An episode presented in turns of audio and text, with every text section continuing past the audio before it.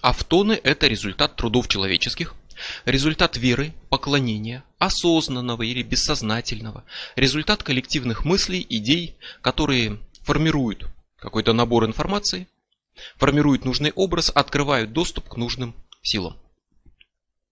Отсюда вытекает несколько выводов. Начнем с самого главного. Хорошо известное в оккультизме понятие освящения постоянным поклонением. То есть говорили уже про то, как у святого появится его отдельный автон не как личности, а как святого, как набор информации вот именно о его святом образе, сформированный постоянным ему поклонением. И для этого не обязательно быть именно святым человеком. Слышали когда-нибудь выражение «намоленное место» или «намоленная икона»? Всегда считается, что старые церкви самые святые, старые иконы самые могущественные. Старая колода карт Таро, которой человек очень хорошо привык, которая пропиталась его энергиями, самая правдивая. Вот это и есть освещение постоянным поклонением. Осветить предмет можно двумя способами. Через ритуал, когда вы целенаправленно призываете некую силу. То есть, когда вы вступаете в контакт с нужными автонами и привязываете их к этому предмету. Или через длительное использование предмета в неких сакральных целях магических, религиозных, через своего рода поклонение этому предмету. Не буквальное, в том числе просто использование той же, например, колоды карт Таро постоянное в ваших раскладах с должным к ней уважением и так далее. Главное, что ваше длительное взаимодействие с этим предметом, ваша привязанность к нему обеспечивает канал связи, формирует автон. Постоянно думая, почитая, поклоняясь чему-то, Люди массово снова и снова передают информацию в Амнион, э, передают информацию о своих представлениях, о Боге, о святом, о духе, о демоне. Другие люди в этом же эгрегоре принимают это все в свое бессознательное и также почитают, формируют, придают форму. Точно зная, каким должен быть Гермес или Бабалон, люди поддерживают его именно таким.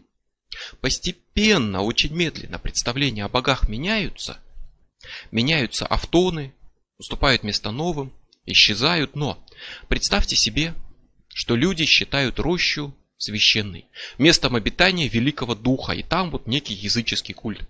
До сих пор еще существуют языческие вот такие оригинальные, не неоязыческие, а оригинальные языческие культы, которые порой старше христианства, в том числе на территории России. И вот люди собираются тысячи лет, поклоняются некоему духу в некой роще. Совершают ритуалы в его честь и так далее. То есть они постоянно транслируют во мне он представление об этом духе. Естественно, в этой роще формируется устойчивое образование, автон. Несущие идеи, которые вложили в него почитатели. В роще появляется дух. Он может воздействовать на людей, проникать в их сознание, давать силу, насылать проклятия, посылать видения. Прежде всего, все его полномочия будут ограничены тем, а, теми людьми, которые контакте с ним в этом эгрегоре или теми, кто просто вообще пришел в эту рощу. Но это место становится особым. Это место становится одухотворенным. Вот это и есть намоленное место. Люди буквально вымолили в себе автона.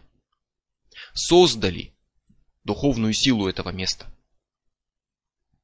Это могло быть изначально какое-то особое место, особое место силы, да. Где это сделать легче. Но туда пришли люди, и силам этого места придали образ. И в роще почитания духов появились духи. Вот оно намоленное место, вот она сила старых почитаемых вещей, икон, храмов и так далее. Почитайте предмет, место, храм, магический инструмент, обращайтесь с ним как со святыней, и он станет святыней. Потому что вы сформируете может быть очень даже маленький, но автон, состоящий из ваших представлений о святости этого предмета. А если эти представления с вами разделяют другие люди, то сила вырастет многократно. То есть предмет будет освещен через постоянное длительное поклонение. Особенно, если это делается массово, целенаправленно, через ритуалы и так далее, какие-то магические религиозные церемонии. И то же самое вы делаете целенаправленно, когда просто освещаете предмет. Магический инструмент или создаете талисман. То есть, по сути, вы некий автон привязываете к материальному носителю.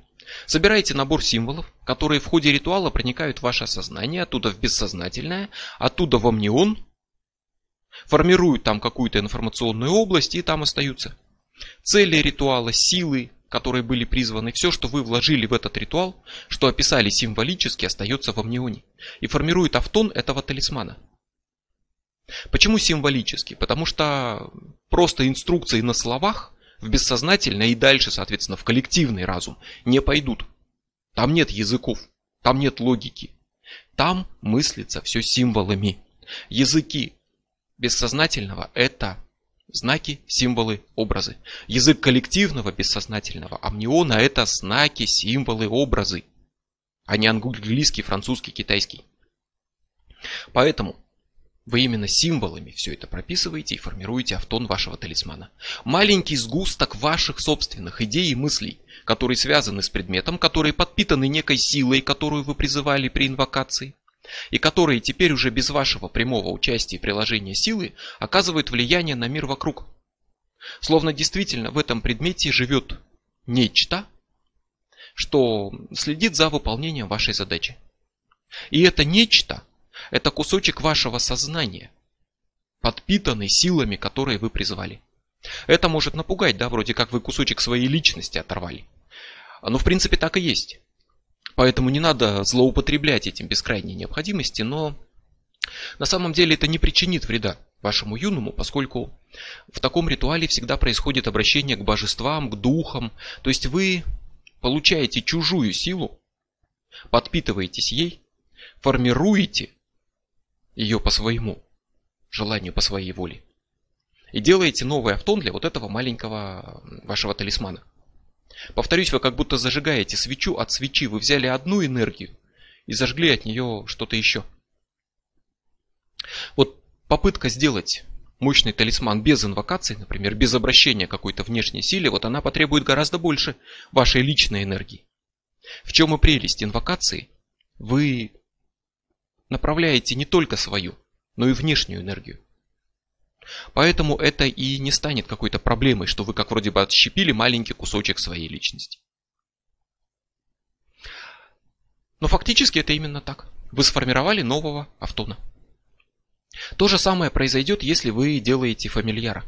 То есть вы искусственно конструируете дух.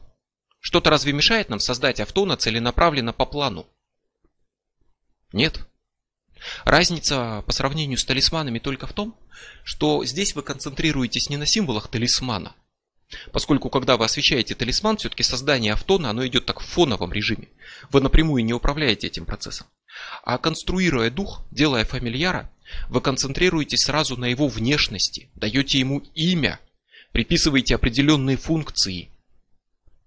Вы сразу напрямую работаете над созданием именно личностного автона. У талисмана будет просто какой-то набор информации, да, энергии, сведений, которые действуют вокруг него. А здесь вы целенаправленно делаете персонификацию. Это более прямое давление на амнион. Это более сложная операция, чреватая большим числом возможных ошибок. Духа нужно будет создать не как попало, а в точности из ваших целей и задач – вывести идеальное их символическое отражение во внешности духа, в его имени и так далее, это все непроизвольно. Это должна быть именно персонификация, которая выражает силы, с которыми вы работаете, и цели, ради которых вы с ними работаете. И его будет сложнее контролировать, этого духа, фамильяра. И его надо будет в конце концов когда-то изгнать. Но результат такой магии – это автон, который создан вами во всех деталях. Он изначально личностный, а, с ним легко вступать в контакт. Он не привязан к материальному носителю. Он может действовать со значительной долей самостоятельности, перемещаться в пространстве, выполнять поручения, защищать людей, находить предметы и так далее. То есть вы можете в символах, в его внешности, имени и прочее прописать сразу достаточно сложное задание и отправить его в атаку на выбранную цель. Или поселить его на определенной территории, где он будет неким стражем места, защищающим это место от какого-то зла. Вы можете сконструировать с другой стороны автон, который станет воплощением ненужных вам сил, а наоборот вредоносных, от которых вы хотите избавиться. Нужно провести мощное очищение. Огромное количество проблем. Работать с каждой очень тяжело. Вы можете создать образ своего рода искусственного демона. Создать злобного фамильяра, который воплощает все эти проблемы, который несет эти идеи, болезни, вот все, что вы хотите изгнать, все проблемы, всю агрессию, все это воплощено в нем, как в своего рода искусственном злом демоне. Зачем? Затем, что вы можете, используя эвокацию, используя какие-то церемонии, родственные гаэтическим операциям, его призвать, подчинить себе и изгнать, уничтожить. И тем самым вы перекрываете для стоящих за ним сил доступ в вашу жизнь. Вы придаете этим силам внешность, персонификацию в виде вот этого злобного фамильяра, а изгоняя его, вы обрубаете каналы связи с этими силами. И вот это вредоносное враждебное влияние людей, самого места, чего-то еще прекращается. Здесь неуместно вдаваться в детали, как все это можно было бы делать технически. Но суть в том, что вы должны прежде всего грамотно выразить ваши цели, силы, с которыми вы работаете, вот это вот все символически, и спроецировать его, вот это все на вашего фамильяра. Повторюсь, это не фантазия, каким бы вы хотели сделать этот дух. Вы вообще тут ничего не придумываете из головы. Вы выражаете суть этих сил, символически в согласии с ними самими. И в результате создаете духа, который их воплощает.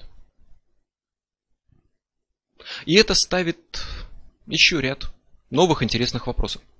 То есть вы создаете фамильяр, воплощающий в себе некие силы, вашу с ним связь и так далее. И это абсолютно полноценный автон. Маленький, слабенький по сравнению с какими-нибудь божественными, но абсолютно полноценный. Он тех, технически ничем не отличается от автона, которого там веками почитают как бога. Ничем кроме массовости и возраста. Но кто будет сильнее в результате? Древний, могучий бог или слабый, молодой, но глубоко лично ваш фамильяр? Стоит создавать искусственных духов или стоит вызывать к могучим древним силам? Вопрос на самом деле зависит от ситуации. Ваш фамильяр, разумеется, ни в какое сравнение не пойдет с вот этими древними божествами и так далее. Там и маленькой крупинки их силы здесь не будет. Но с другой стороны, он сформирован лично вами – вы не можете по своему усмотрению перекроить Тора или Афродиту. А вот ваш фамильяр лично ваш. До самой маленькой тонкости он выверен именно вами, и ваша связь с ним исключительно сильна. Он идеально подходит лично вам под лично вашу цель. Вот что окажется эффективнее, использовать его или взывать каким-то традиционным автоном, там, духом, демонам, богам и так далее, зависит от конкретной ситуации. Поскольку вы всегда можете наладить контакт с тем, что сотворили самостоятельно, но не с каждым действующим автоном у вас будет какая-то связь и теплые отношения. Не каждое божество вам хорошо знакомо, близко, и, соответственно, не каждый откликнется на ваш зов, а фамильяр изначально ваш. И хотя вы можете создать его для служения, в том числе другим людям, все-таки изначально он именно ваш, в чистом виде. Он создан для служения вам. И, в принципе, не предназначен для того, чтобы другие люди вступали с ним в контакт. Но, что будет, если ваши коллеги по оккультному цеху, например, узнают о вашем фамильяре, восхитятся им и проникнутся этой идеей? И сами к нему обратятся. Возможно ли такое? Ну, по крайней мере, теоретически да. Если они установят с ним связь. Если они примут его, если уверуют, если передают информацию о нем дальше, если появятся новые люди, которые узнали о сконструированном вами духе и начнут поклоняться ему, почитать его, из вашего личного фамильяра он начнет превращаться в автона, который почитается группой. И он начнет становиться сильнее. Он изменится, и по мере роста веры в него перестанет быть только вашим и со временем станет слепком группового представления о нем. И чем больше людей начнет с ним работать, тем сильнее он станет. И вот этот маленький автон, постепенно ваш фамильяр, дорастет до уровня вполне нормального духа, божества, демона и так далее. В принципе. Но на самом деле именно так и появились изначально эти нормальные боги и демоны. Наглядный пример. Это, собственно, боги новых религий. Той же Телемы, например. Бабалон, Терион, весь пантеон Телемы изначально вошел в наш мир через Алистера Кроули. И теперь это пантеон одного из самых развитых, могущественных оккультных учений. И в результате то, что начиналось с одного человека, но было принято, становится молодым, но вполне полноценным божественным автоном. И даже без такого целенаправленного формирования на самом деле автон может возникнуть, если его просто подпитывать достаточно часто. То есть вы можете намолить место, сделать его святым. Вы можете буквально вымолить себя ангелом. Вы можете обзавестись домовым или призраком в своем доме, если будете долго и серьезно в него верить, подкреплять эту веру какими-то ритуалами, символически выражающими ваш контакт с ним. Вот именно последнее обстоятельство, символы приложения воли, на самом деле отличает магию от детской игры. От детской веры в то, что если очень захотеть, можно в космос полететь. И именно поэтому, как правило, то, во что люди верят, о чем мечтают, все-таки не забывается. Поскольку суть в приложении воли. Оно может быть осознанным, может быть бессознательным, но оно должно быть. И если вы просто верите, что у вас дома домовой, ну и верьте себе, ради бога. Но если вы относитесь к этому серьезно, если вы искренне в это верите, если вы пытаетесь установить контакт, оставляете еду, чтобы его задобрить, если что-то потеряв, вы говорите «домовой-домовой, поиграл и отдай», то есть вы тогда выражаете свое стремление к контакту с автоном вашего дома, с астральным образом вашего дома с набором информации тонкой энергетической о вашем доме. Даже самыми простыми, наивными, какими-то ритуальными действиями вы выражаете свою волю, вы прикладываете ее, и вы действительно устанавливаете контакт с вот этими тонкими силами вашего дома. Вы формируете автон вашего дома, у вас дома заводится домовой, если кто-то даже не сделал этого до вас. И вы можете поселить его у себя дома таким образом. Вы создадите нечто автономное, и оно уже не будет под вашим полным контролем. А потому, собственно, если вы завели себе духа в доме, придется обращаться с ним подобающе. Придется поддерживать с ним контакт и, если что, не забыть изгнать. Иначе просто заброшенный вот этот кусок автономной энергии может привести к самым странным последствиям. Уже было много примеров, что бывает, когда хаотичная информация из амниона вторгается в человеческую жизнь. Может и не привести, конечно, может это постепенно все развеется, но с другой стороны, если вы потрудились хорошо и обзавелись такими духовными разумами в своем доме, а потом забыли про них, мы можем тут увидеть одну из причин возникновения полтергейста. Хаотичная энергия, брошенная без присмотра. Но вернемся к церемониальной магии.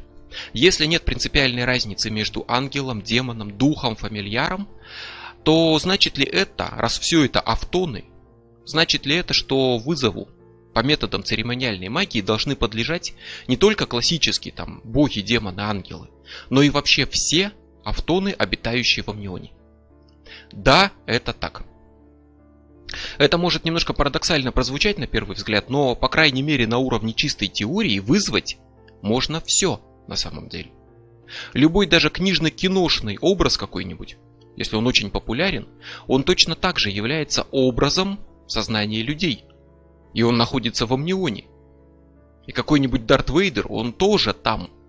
И кто вам более реально знаком на самом деле, Дарт Вейдер или демон Арабас? Отличие на самом деле здесь есть. Очень важное у вот таких, скажем так, художественных образов, которые изначально людьми воспринимаются как просто вымысел, собственно, они и есть просто вымысел. Вот у них отсутствует целенаправленное поклонение, почитание, то есть магическая подпитка. Да, есть набор информации, но никто никогда не воспринимал его всерьез.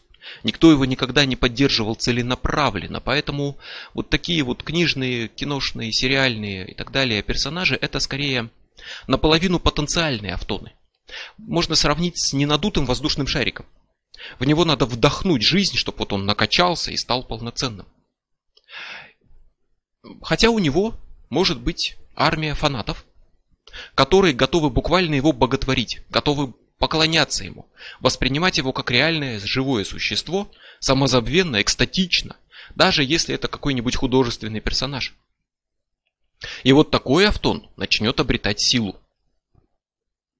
Но касаться это будет прежде всего именно его фанатов, тех, у кого с ним связь. Вот почему такие автоны, они на самом деле тоже автоны.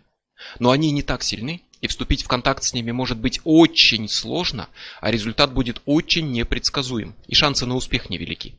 Но на самом деле последние веяния в оккультизме наглядно показывают, что магия действительно может работать с гораздо большим выбором духовных разумов, чем принято считать. И каждый такой вымышленный персонаж существует в Амнионе просто в силу того, что множество людей знают, кто он, как его зовут, как он выглядит, знают его истории. И в принципе это ничем не отличается от тех же святых или каких-то древних богов, кроме масштабов. Разница в масштабах колоссальная, но не разница в принципе. И лично для меня, например, «Властелин колец» это просто длинная сказка про каких-то людей, которые торжественно, пафосно несут кольцо к вулкану. И всегда возникает вопрос, если они оттуда прилетели на Орлах, почему они не могли на Орлах полететь туда? Но это взгляд со стороны. А для настоящего поклонника это целый живой мир. Со своей географией, с историей, нарисованы карты мира Властелина колец, написанные исторические хроники мира Властелина колец. Там есть собственный язык. И фанаты изучают его и могут на нем говорить. Для них это большой, живой, почти реальный мир, ничуть не менее реальный, чем мир, например, греческой мифологии. Или библейских историй из Ветхого Завета. Такой фанат знает буквально каждого персонажа лично, переживает, проникается их историями. Есть люди, которые видят там философские идеи, скрытые намеки на историю Второй мировой войны. И вот для таких поклонников, которые говорят на этом языке, и у кого на стене висит карта этого мира, для них этот мир – персонажи куда более реальны, чем монгольская мифология или боги ацтеков. И эти люди образуют свой эгрегор. Обширный, мощный, хотя и молодой. И формируют соответствующие автоны своими мыслями, своими эмоциями. Автоны, лишенные религиозного поклонения в традиционной форме, но любители ролевых игр разыгрывают инсценировки сцен из этих книг, носят костюмы из этих книг, развешивают постеры, берут себе имена книжных героев, э, строят поселения, проводят слеты. Известны даже случаи, когда из-за игрушечного меча люди убивали друг друга на самом деле. Вот внутри этого эгрегора все это живое и реальное. И все это снова и снова питает автоны, сформированные художественной книгой. И да, это формирует автоны. И если вы часть этого эгрегора, если вы ярый поклонник «Властелина колец», если вы находитесь с ним в тесном контакте, и для них эти люди вот, из книг, хоббиты, орки и прочие абсолютно живые для вас, если вы каждый год перечитываете по два раза эту книгу, если вы живете этой книгой, говорите на ее языке, что очень важно. Если вы, вы искренне верите, тем более, что вы хоббит, если это то, что в какой-то степени определило вашу жизнь, стало вашей идеей фикс, открыло вам глаза, стало какой-то философской идеей, прозрением и повлияло вообще на то, как вы живете в обыденной жизни, вот тогда вы действительно находитесь в контакте с автонами и можете с ними взаимодействовать с изначально художественными персонажами. И они станут чем-то средним, таким между личным фамильяром и традиционным божеством. Это станет, по сути своей, фамильяром группы людей. Назовем это коллективный фамильяр. Вот такой вот автон, сформированный на основе художественных книг, фильмов, игр, то есть автон, сформированный внутри узкой группы поклонников какого-то изначально чисто художественного образа. Вопрос снова в силе. Потому что религиозное почитание тысяч людей, длящееся тысячи лет, целенаправленное поклонение в пределах там, какого-то культа, осознанная магия, естественно, намного мощнее, чем вот такой хаотичный аморфный восторг фанатов какой-то там книги. Но, чисто гипотетически, если представить, что вдруг поклонение персонажам «Властелина колец» стало новой религией, и охватила она несколько миллионов человек, то через несколько веков эти персонажи станут абсолютно полноценными божествами. И современный мир, что важно, предлагает достаточно быстрое распространение информации. В Амнионе информация распространяется, да, но очень важно то, что человек может на другом конце планеты скачать эту книгу, прочитать ее в интернете, проникнуться и сразу стать новой точкой распространения этой информации. Вот эти коммуникации, которые позволяют распространять информацию на физическом уровне, они обеспечивают и расширение эгрегоров. Они обеспечивают ускорение передачи информации в амнионе. И появляются очень яркие примеры того, как буквально на глазах за короткий срок формируются автоны. По сути своей вот эта информационная революция, она значительно ускорила процесс, она стала фактором, который ускоряет эволюцию самого амниона. И буквально на глазах возникают новые боги, духи, демоны. И несколько примеров я просто приведу, чтобы действительно не было сомнений, чтобы было понятно, что действительно этот процесс идет, и я не преувеличиваю. Начнем с папы Ганория III. Жил он в 13 веке, папа как папа, ничем особенно не примечательный, кроме того, что он начал пятый крестовый поход. Но в 17 веке была издана магическая книга Гримуар Ганория, который приписывается папе Ганорию III. Якобы он занимался магией и якобы написал вот эту книгу. Книга представляет собой достаточно традиционный гримуар, сборник ритуалов, рецептов в духе средневековой церемониальной магии.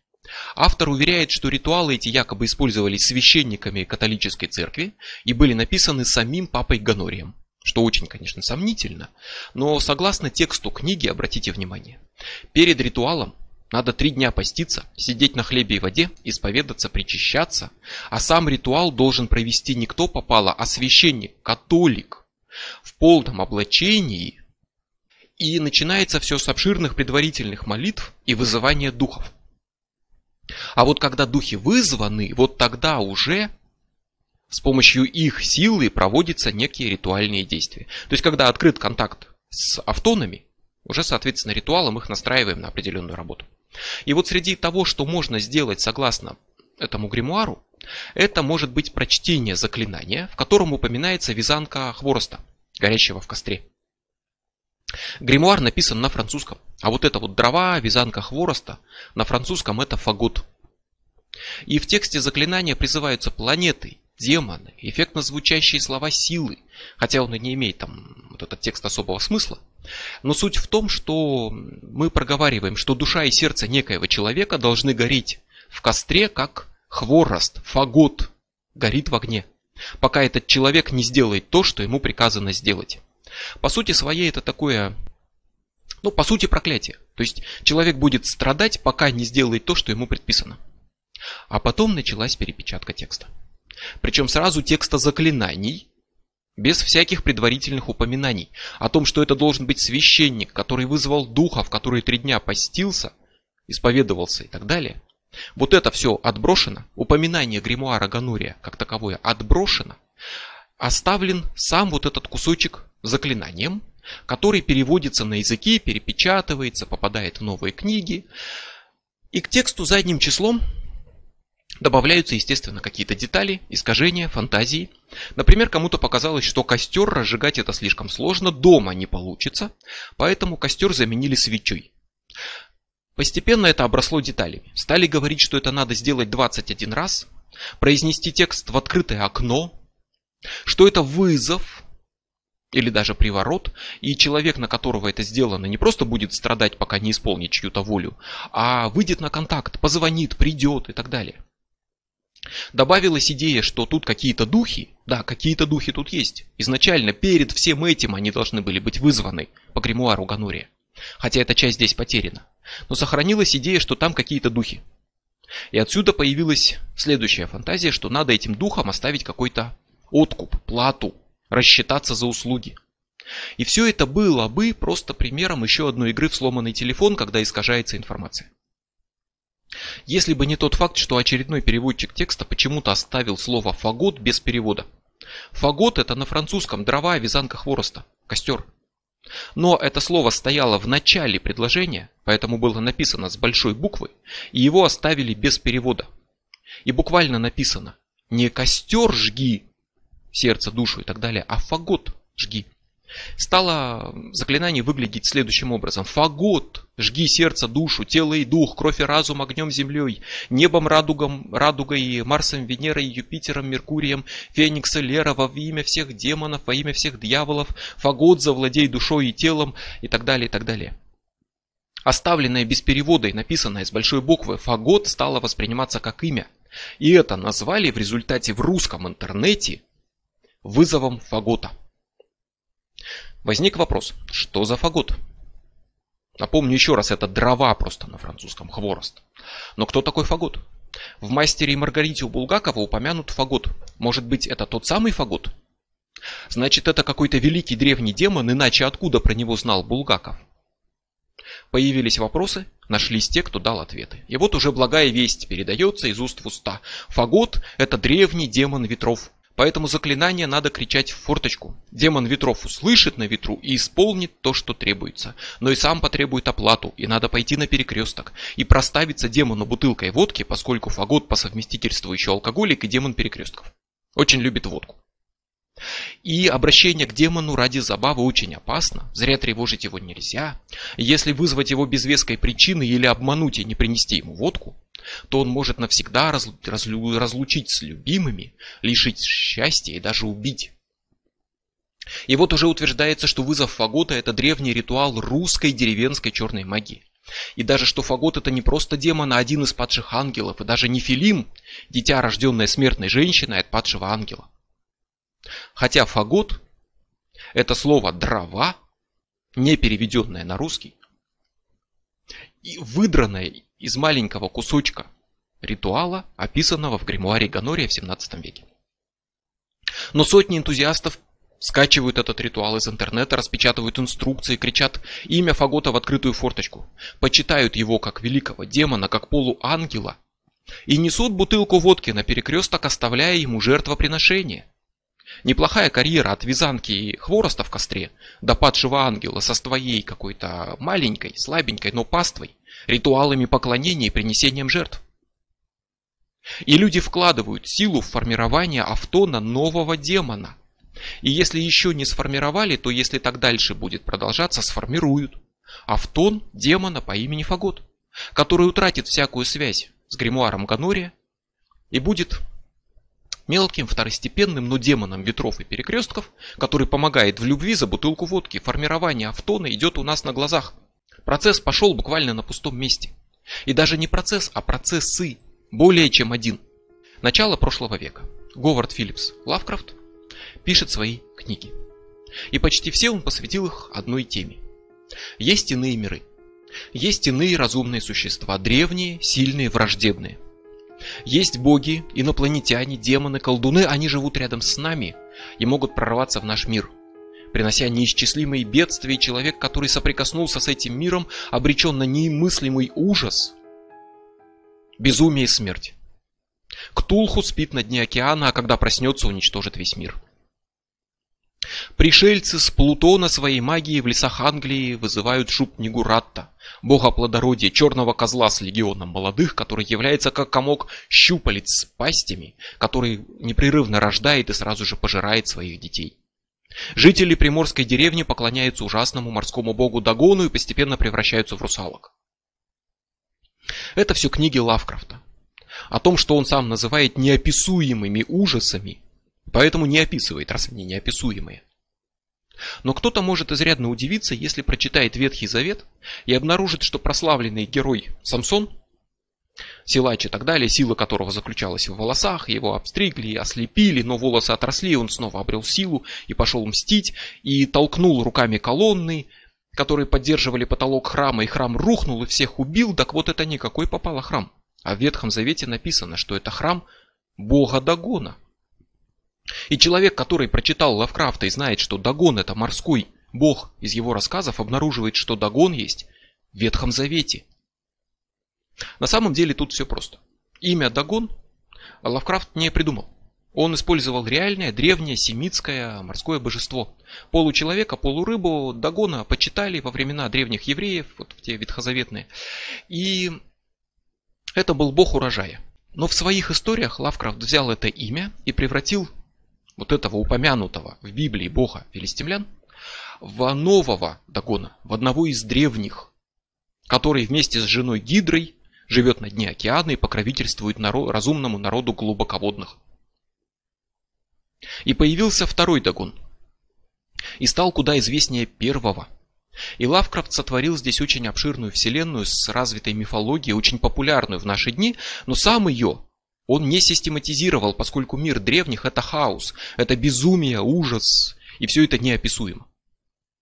Других это не устроило. Роберт Блох и другие писатели-фантасты продолжили его работу и начали упорядочивать истории о древних, придавать им системность, вносить логику, формируя то, что теперь называют мифами Ктулху. А каждый, кто читал Лавкрафта, знает, что у него очень часто упоминается колдовская книга, которую он придумал. Некрономикон. Во множестве своих рассказов Лавкрафт говорит о зловещей книге, которую в 8 веке написал безумный араб Абдул Аль-Хазарет. Книга рассказывает о работе с могучими древними, со сверхъестественными существами, которые жили до людей на земле, с первенцами вселенной, которые заточены, но жаждут вернуться на землю.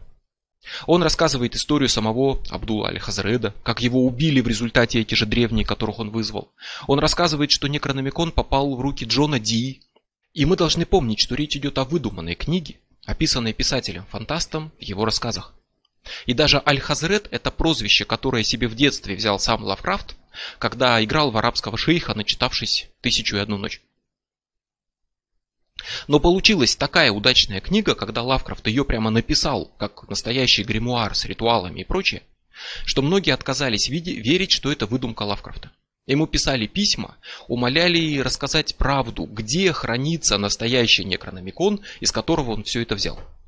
Другие считали и иногда до сих пор считают, что Лавкрафт не писатель, а своего рода пророк, который бессознательно принимал информацию о настоящих древних, о настоящих Ктулху и прочее, и описал все это в виде художественных рассказов.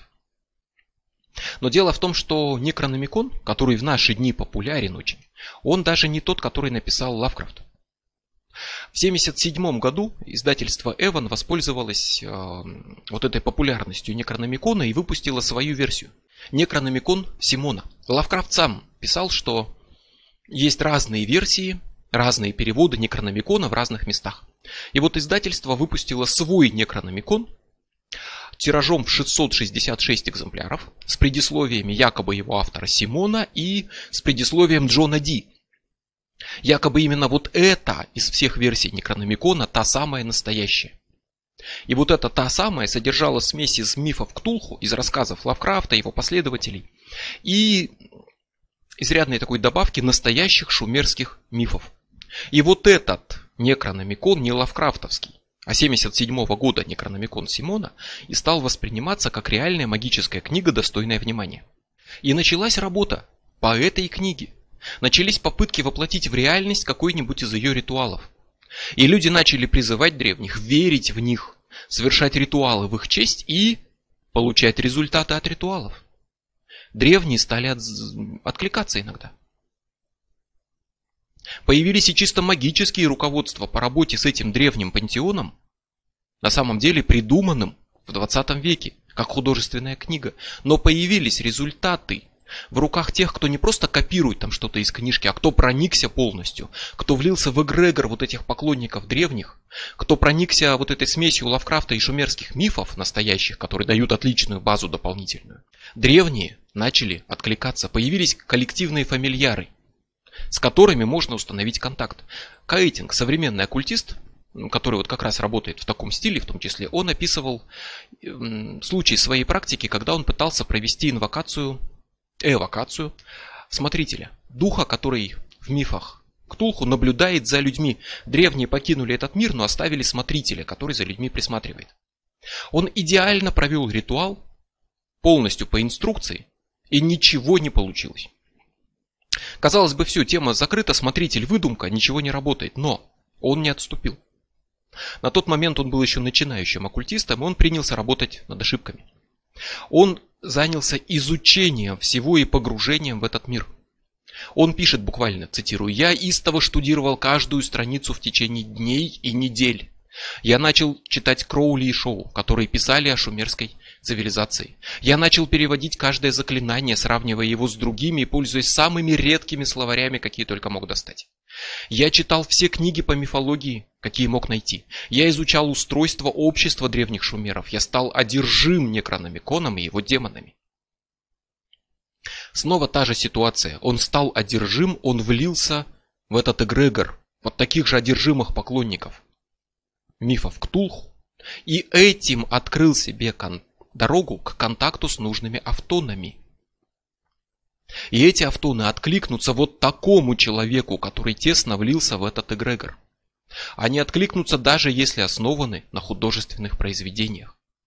Если вы их пропустите через себя, настроитесь, если они для вас станут полностью реальными, живыми и хорошо понятными, и благодаря вот этому абсолютно фанатичному погружению во все, что связано с мифами Ктулху, включая подлинные мифы древнего Шумера и изучение шумерской истории и культуры, он настроился, проникся, призвал смотрителя, и смотритель явился, и ритуал прошел успешно.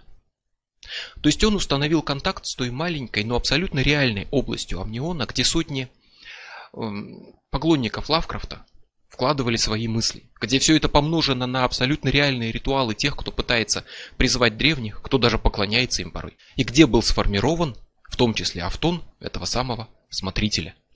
И вот когда он вошел на эту территорию, когда он стал частью вот этой мыслительной общности, Автон ему откликнулся.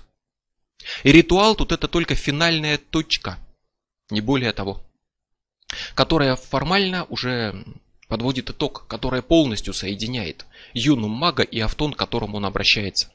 Но большая часть работы сделана на предварительной вот этой подготовке, когда он настраивается, все больше и больше пропитывается нужной идеей, полностью выстраивает эту связь, а ритуал потом только уже запускает контакт, ставит последнюю точку – без всей вот этой предварительной настройки ничего не выйдет. И это значит фактически, что теоретически вы можете вызвать что угодно. Вообще. Теоретически. Если у вас на это хватит сил, если у вас будет с этим достаточно сильная связь. Это сложно, это ненадежно, это далеко не самый лучший способ работы. Но это возможно. И вы установите очень тесную связь, которую потом будет невозможно порвать, узнав, кто такой Ктулху, точно так же, как узнав, кто такой Иисус или Арес или Афродита, вы не сможете потом это забыть. Религиозная вера – это один из самых надежных способов установления такого контакта. Вот почему, собственно, одержимости опять-таки подвержены люди набожные. Потому что это способ установления контакта. И это срабатывает не только с магией, с религией в традиционном понимании. Есть люди, которые поклоняются чему-то формально от религии далекому. Например, есть культы поклонения НЛО. Например, раэлиты. Они верят, что те, кого мы считаем богами, это элохимы, это могучие инопланетяне, которые нечаянно создали людей в ходе генетического эксперимента, но потом не выбрасывать же. Заселили ими планету. Они верят, что Содом и Гамора это последствия аварии на летающей тарелке, взорвался двигатель, уничтожил город. Все пророки в истории человечества это посланцы инопланетян. И задача людей достичь такого же уровня развития, как и Лохимы, для чего надо строить посольство, куда прилетят пришельцы с дипломатической миссией. А попутно заберут лучшие умы человечества к себе на стажировку, обучат их и поставят управлять человечеством.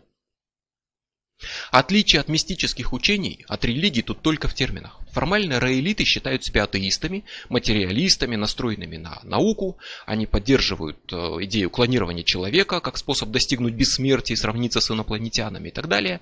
Но фактически это поклонение высшим существам, которые живут на небе, создали людей, ожидание конца света. Есть даже свой ритуал крещения который дает шанс на бессмертие на небесах, только здесь это на небесах с инопланетянами. Отличие от обычного крещения только в том, что в обычном крещении вам скажут, что на вас сходит Святой Дух, а здесь вам скажут, что в воде содержится инопланетная ДНК, которая должна попасть в ваше тело. Но перед нами совершенно типичная, несомненная религия, в которой просто традиционные религиозные термины заменили на уфологические – Назвали богов инопланетянами, принимаемыми за богов, но суть не изменилась. И эгрегор раэлитов разумеется, формируют свои автоны.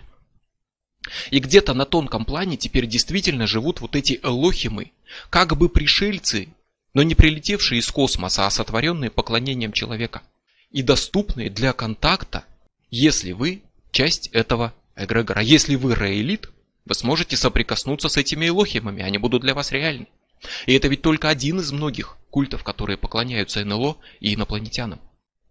И Ктулху, и Элохимы, и многие другие вошли в сознание больших групп людей, стали частью эгрегоров, стали автонами, которые подпитывает множество людей. Людей, причем полных чисто религиозной веры по сути своей, в какой-то форме.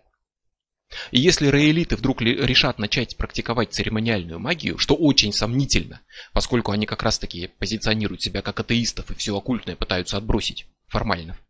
Но тем не менее, если бы вдруг они этим занялись, то они вполне могли бы призвать одного из элохимов, лицезреть его астрально, заключить его в треугольнике и принудить выполнять то, что от него требуется.